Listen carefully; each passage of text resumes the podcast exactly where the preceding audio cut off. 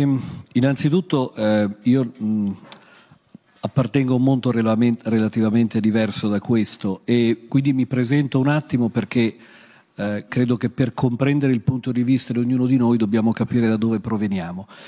Eh, io sono ehm, un, nato a Bologna, sono un medico, e, e di, eh, ho due estrazioni, il mondo accademico a mondi particolari. Vengo, sono un internista, professore di medicina interna e per 12 anni ho fatto l'ordinario di gastroenterologia. La mia expertise è quella dell'apparato digerente. Ho scelto l'apparato digerente all'epoca, quando io ho cominciato, era una cosa molto semplice, il cibo entrava, veniva digerito, assorbito, poi veniva espulso, fondamentalmente era questo. Poi nel corso del mio iter ehm, ho scoperto che l'apparato digerente è qualcosa di molto diverso e poi come tutti i gastroenterologi abbiamo una versione totalmente enterocentrica della vita, per cui in questo momento il, l'apparato digerente è per me il, il centro della medicina moderna. Eh, perché? Perché è sicuramente l'organo più complesso di tutti, insieme al cervello ovviamente, ma sono in un asse di comunicazione continua, si chiama gut-brain axis, e all'interno dell'apparato digerente avviene qualcosa che sì, è miracoloso, no? perché se voi prendete, prendete una bistecca, quella bistecca viene digerita, trasformata in singoli componenti e ritrasformata in un capello o in un unghio, un qualcosa, è qualcosa che ci lascia perplessi, nulla di, di, di simile è possibile neanche con le tecnologie più moderne. Questo processo avviene in una maniera che è completamente rivoluzionata negli ultimi vent'anni, perché che cosa si è scoperto?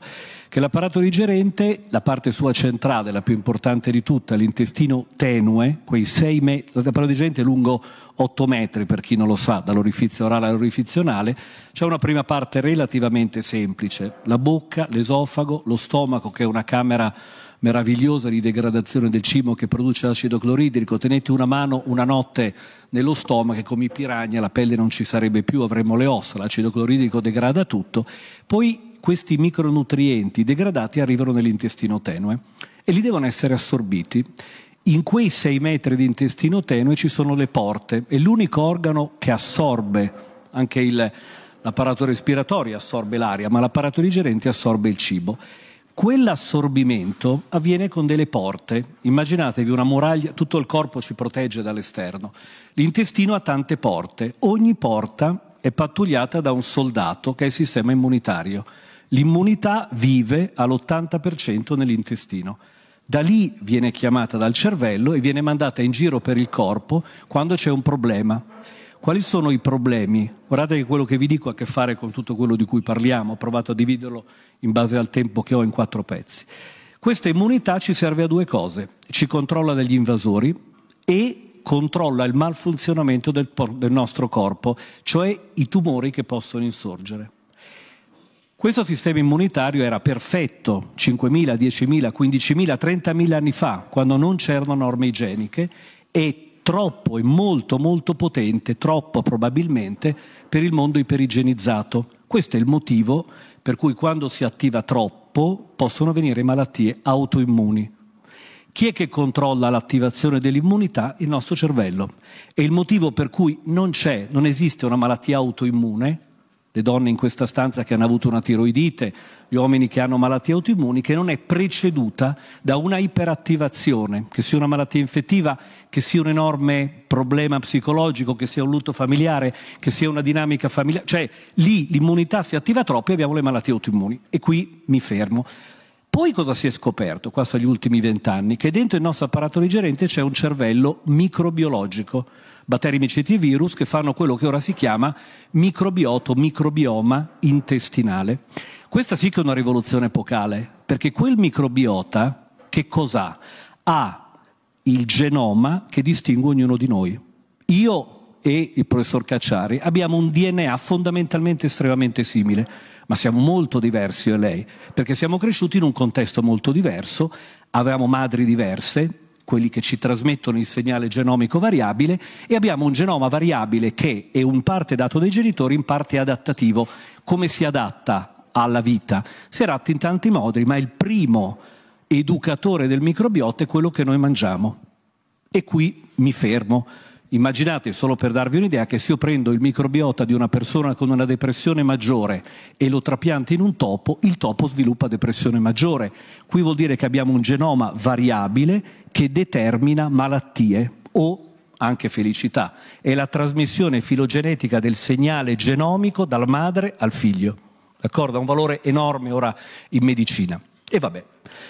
Ora, in tutto questo si, si inserisce questo perdonatemi, per me in parte delirio scientifico comunicativo del cibo artificiale. Innanzitutto il nome. Per me il nome è corretto, è alimentazione artificiale, perché noi creiamo delle cose nuove con un artifizio, che poi è l'artifizio del laboratorio, ma va benissimo, ci mancherebbe. Tutti i nostri farmaci biologici con cui curiamo i tumori sono fatti in laboratorio, per cui ben venga le tecniche di laboratorio, le tecniche cellulari. C'è un piccolo problema, quando io leggo carne coltivata è un errore enorme scientifico, non è carne coltivata, sono delle cellule isolate da una biopsia muscolare, che vengono messe in vitro e vengono fatte crescere. Non è carne questa qui. Queste sono cellule isolate da una biopsia muscolare che crescono. Perché non è carne? Ma la carne è qualcosa di molto più complessa. È una struttura, pensate a, a, a cosa può essere di una struttura di una bistecca, una struttura molto complessa che è composta sì da cellule, ma è composta da, da grassi, da minerali, da strutture cartilagine, qualcosa di molto, molto, molto, molto più complesso ma che soprattutto è nella sua sicurezza controllata dai sistemi di controllo di ognuno di noi. Qual è il primo sistema di controllo? L'immunità. Questa carne che noi mangiamo è controllata dal sistema immunitario dell'animale, quindi non ha bisogno di altro, d'accordo? Io elimino, ovviamente non è il mio mestiere, ci mancherebbe tutto il discorso allevamenti intensivi, sì, no, non, non, per me è irrilevante. Io dico che noi ci siamo adattati con le nostre fragilità di Homo sapiens, che è un processo di adattamento di 2-3 milioni di anni, ci siamo adattati a un contesto esterno. Questa, quindi noi ci siamo adattati a ingerire quella che possiamo definire un'alimentazione naturale che la natura ci ha dato, in questa eccezione, non dico tradizionale, naturale. Ora, arrivano, quindi usiamo il termine giusto, dei cell-based food, che sono delle cellule cresciute in coltura a estrazione da un tessuto, carne può essere pesce, può essere qualsiasi cosa in un futuro, che vengono fatte crescere una piastra di coltura. Per farle crescere una piastra di coltura che non ha il sistema immunitario e non ha gli, gli nutrienti che ha il corpo, bisogna dargli bo- siero bovino, o se no, se non si vuole dare siero bovino, dargli insulina, fattori di crescita, tutto quello che voi potete immaginare una piastra di coltura per farla crescere, e poi bisogna tenerla sotto controllo da chi? Dagli invasori e quindi dando gli antibiotici. Cioè questo cell-based food in realtà è, sono delle cellule che per farle crescere bisogna dargli di tutto e non è naturale, punto. Io da qua in poi mi, mi astengo chiaramente. Una volta che voi l'avete fatto crescere, noi lo dobbiamo ingerire nel nostro apparato digerente ma lì deve avere degli scaffold, deve stare sopra delle cose, perché sennò è solamente carne. Quindi per entrare qui dentro è un'altra cosa, non è l'alimentazione naturale. Deve entrare, deve arrivare allo stomaco. Immaginatevi lo stomaco su acido cloridrico, mentre fa fatica a digerire una bistecca, ci mette due, min- due minuti, cinque secondi a spaccare tutto quello che c'è lì dentro. Tutta quella roba lì poi arriva nel tenue, che è bravissima ad assorbire, e probabilmente nei primi 20 centimetri del, te- del duodeno è tutta assorbita. Una bistecca ci mette almeno un'ora, deve arrivare nelle parti terminali del tenue, d'accordo? E i detriti vanno poi con le feci, col cibo indigerito. È proprio tutt'altra cosa, tutt'altra cosa. Il microbiota che sta nel colon praticamente non riceve nulla, perché è tutto stato assorbito prima. Dato che il microbiota, in base a quello che mangia, manda dei neurotrasmettitori centrali, questo è un meccanismo interessante forse per tutti voi, si chiama second meal effect. In base alle fibre che voi mangiate in un pasto, pensate oggi a pranzo, lì si deciderà l'assorbimento delle calorie del pasto di stasera. Perché in base all'alimentazione che ha il nostro microbiota, lui manda dei messaggi, dice ho ancora fame, assorbi di più o di meno. Se mangio un pasto senza fibre, stasera assorbirete il 100% delle calorie della cena. Se ora ci sono delle fibre, spero oggi ci siano delle fibre, Enzo spero che ci siano, nel pasto di oggi, cosa succede? Se ci sono delle fibre voi potreste assorbire il 50% delle calorie in meno. D'accordo? Qui così è, la medicina è questa, non è che c'è molto da dire. Ora arrivo alla parte finale. Ma questi alimenti, questi alimenti, perdonatemi, questi cell-based food sono sicuri? Io vi dico non lo so. Io non sono un, un basic science, io sono un clinico che vede malati tutti i giorni. Io non lo so se sono sicuri. Dico solo che la FAO e WHO sei mesi fa per farci capire a noi scienziati se sono sicuri, hanno fatto una roba da 140 pagine, 40 delle quali, guarda caso da pagina 100 a pagina 138, dopo 100 roba di documenti, dicono che ci sono una valanga di rischi teorici genotossicità, mutagenità, bla bla, non vi entro in tutto questo. Uso di quegli antibiotici, da dove vengono estratti, no, non vi dico. Quindi la dinamica mia è è una meravigliosa opportunità, ma meravigliosa. Se poi noi attraverso queste cose in un futuro, quando avremo dimostrato che sono safe, riusciremo a, a, uccidere meno animali, ma scusate, ma chi è che non vuole uccidere meno animali? Ma chi? La problematica è che non sono alimenti naturali. Tutta la sicurezza deve essere strutturata e guardate che non deve essere fatta in laboratorio, ma deve essere fatta nel nostro apparato digerente. Ma noi che cosa ne sappiamo se chi mangia quella roba in un futuro svilupperà più diabete?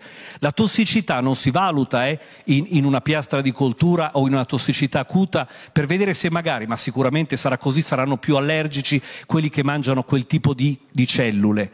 La tossicità si valuta in due anni, tre anni, cinque anni, dieci anni, quindici anni. C'è la toxicity, la genotossicity, il rischio di tumori.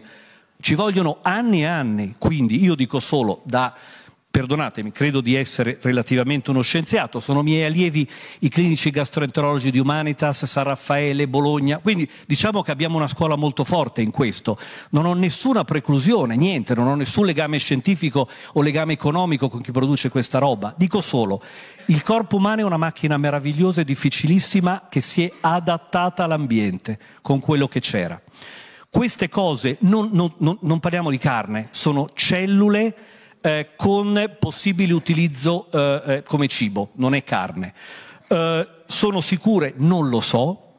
E, e, questo vi dice tutto in medicina. Eh. Pensate se io vi do un farmaco, io vi do un farmaco a voi dice sicuro? Non lo so. Ma scusate, eh, ma chi di voi lo prenderebbe mai una roba del genere?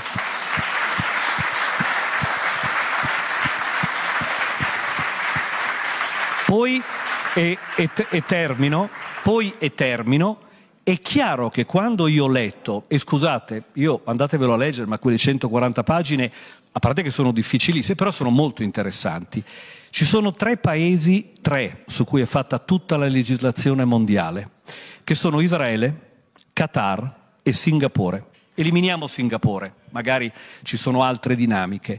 Israele e Qatar hanno qualcosa di molto più complesso, in cui io mi veramente mi, mi, mi avvicino con enorme rispetto. Lì c'è una dinamica molto diversa, c'è una dinamica anche religiosa di utilizzo di prodotti o meno all'alo. Quindi qui eliminerei tutta la partita etico-religiosa che non mi aspetti. Quindi vado sul mondo occidentale, nostro nostro, il mondo dove noi siamo stati maestri nell'alimentazione. Ad oggi sono una straordinaria opportunità, straordinaria opportunità per il futuro. Io non mi meraviglierei che in un futuro magari a a un allevamento normale c'è anche una, uno stabilimento che produce questa cosa, potrebbe essere un'opportunità. Siamo pronti adesso? Assolutamente no perché non ci sono i parametri di sicurezza per dire che questa roba, una volta che è entrata nell'apparato digerente, modula in maniera sana il nostro microbiota, il nostro sistema immunitario e l'asse intestino-cervello, che vuol dire il comportamento delle persone. Grazie.